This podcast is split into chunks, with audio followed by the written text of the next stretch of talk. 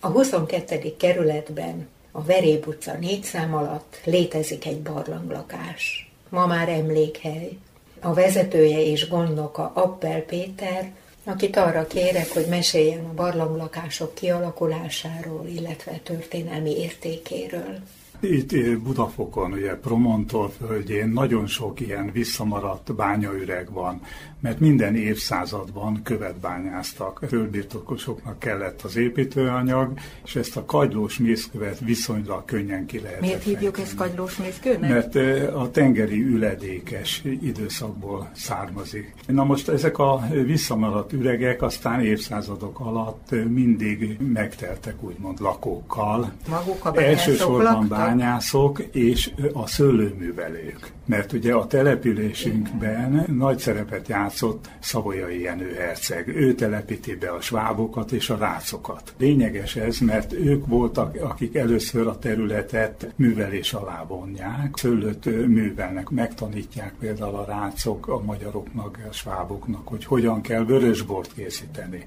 Ez egy fontos fordulópont volt, mert így a borkereskedelemben Mária Terézia korában már ki lehetett lépni ezekkel a borokkal. Kezdetben ugye ilyen lakóüregek voltak ezek, később a borászat számára fontos volt a pinceüreg, mert nagyon jó klímája volt. Magas volt a páratartalom, ugye, és alacsony volt a hőmérséklet. A faordóból nagyon sokból elpárologhatott volna, hogyha nem kedvező a klíma. Érdekes, hogy a kőbányászat idején, ha kettő-három férfi ember nyitott egy magánbányát, vagy bérelt a azok felszorultak a promontori domb felső részére, míg ha többen állhattak össze, azok lent közvetlen a szikla szírtet bontották meg, és így alakultak ki a nagy belvilágú Nagytétényi út mentén a mai napig is látható pincék. Budafokon pincejáratokat indítanak, hogy ezt be is mutassák. Most mégsem pincében vagyunk,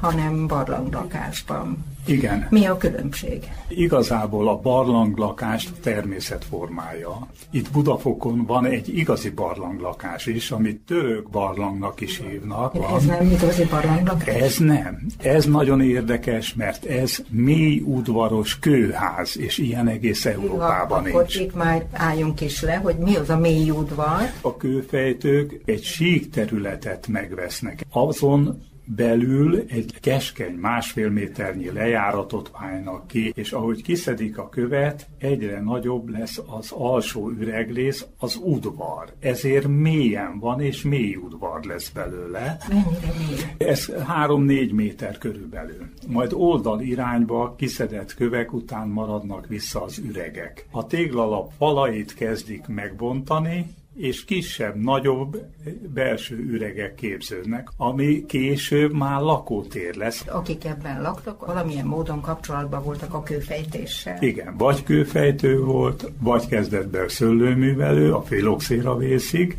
és utána pedig, ahogy iparosodik a településünk, a gyárakban dolgozó szegényebb munkások közül is sok ilyen helyen találja meg a lehetőségét, hogy fedél legyen a feje fölött. Hogy ne kelljen fizetniük albérletet, ezért vállalják, hogy mostohább körülmények közé költöznek, és így foglalják el az üregeket. A lakók többsége mondjuk az üregeket a 1800-as évek közepétől kezdi elfoglalni, és hát ez egészen 1950-es évekig lakott volt. Vajon ezek a barlanglakások mikor születhettek? Az a probléma, hogy amikor kifejtették, sehol nem vésték be az évszámot. Mert ugye a falusi világban, amint elkészült a kis házikója, odavéste, hogy mikor építette. És De itt sehol, semmi. én nem tudok. Mert lehet, hogy itt, ahol most vagyunk, ez az 1800-as évek második felébe épült. De, ki tudja. De lehet, hogy, hogy 1700-as évek. Tehát van egy mély udvar, aminek az egyik oldalán volt a lakás, a másik oldalán szembe vele pedig a mellékhelyiségek, meg nyári konyha, vagy így, ilyesmi? Na, így, ahogy mondod. De ahol a nyári konyha és mellékhelyiségek voltak, oda a nap soha nem sütött be, míg a másik oldalra besütött. Az üregeket, ugye, amelyek kisebbek, nagyobbak voltak, hasznosították tüzelőtárolónak, állattartásra például, vagy az egyik üregrész sarki részét kimélyítették, oda homokot tettek, és a gyökér zöldségeket elvermelték. Voltak olyan kőházban lakók, akik kiadták bérlőknek és ágyra járóknak.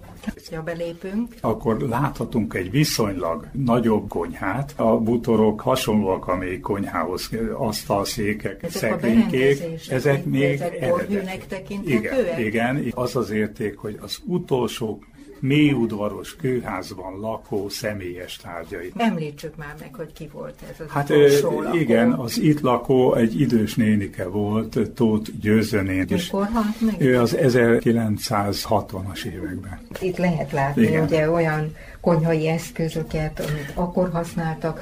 Meg is van terítve. Régi zománcozott tányérok, a, amit látunk, vitrines konyhaszekrény, a vizes lóta. Vizes, igen, igen. Tényleg a vizet az hogy?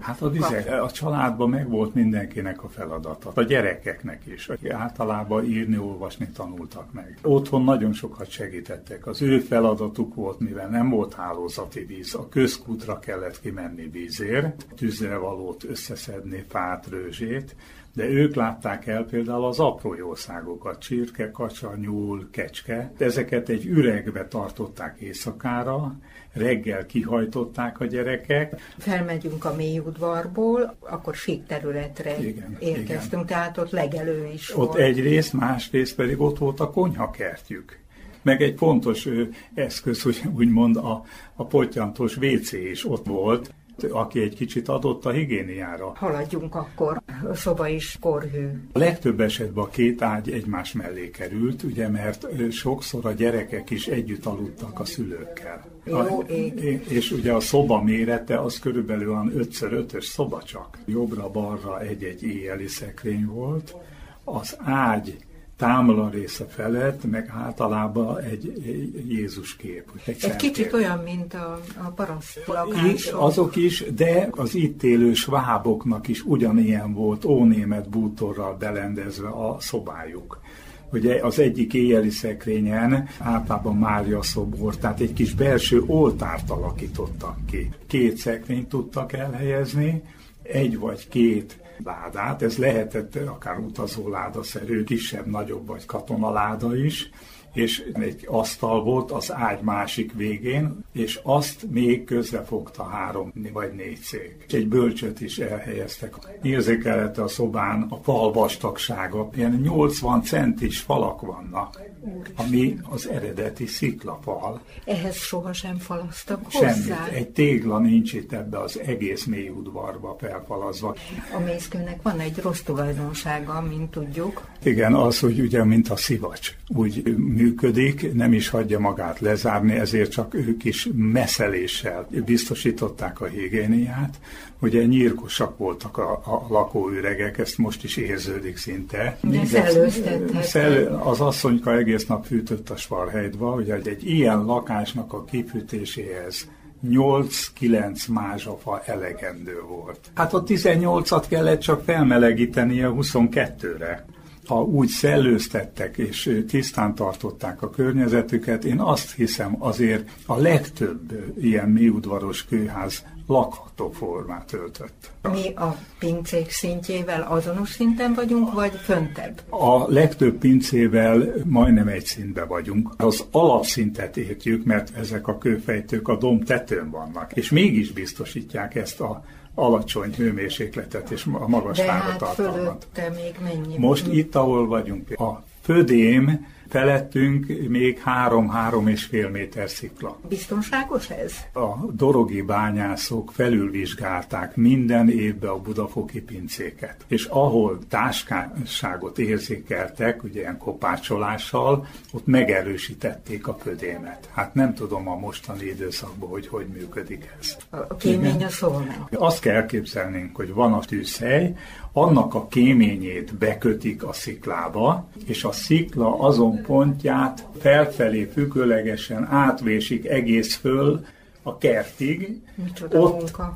egy fémkéményt, vagy egy mint egy eternicső szerűnséget oda felhelyez a kertbe, és azon keresztül füstölgött. Ezért volt izgalmas a látvány, amikor a Dunán jöttek felfelé csónakkal, mondjuk az 1800-as évek vége felé, embereket nem láttak, csak azt látták, hogy füstölög a domboldal itt is, meg ott is, meg amott is. Ugye többen látogatják ezt a kis emlékhelyet, szépen beszélgetnek itt kint most az udvari részen, de őket senki nem látja az utcáról, nem hallja senki, mert ez egy belső, a föld alatti zárt világ. Miért lettek itt betegek az emberek? Közrejátszott maga a munkavégzés, hogy milyen közegbe szedte ki a követ. Nem volt elszívó, a por, piszok, minden ott volt körülötte egész nap. A legyengült szervezete nem táplálkozott úgy, ahogy kellett volna. meg szegények voltak. Hát ugye, mert ez olyan kemény fizikai munka volt. Aztán az alkoholfogyasztás, és maga a lakókörnyezete,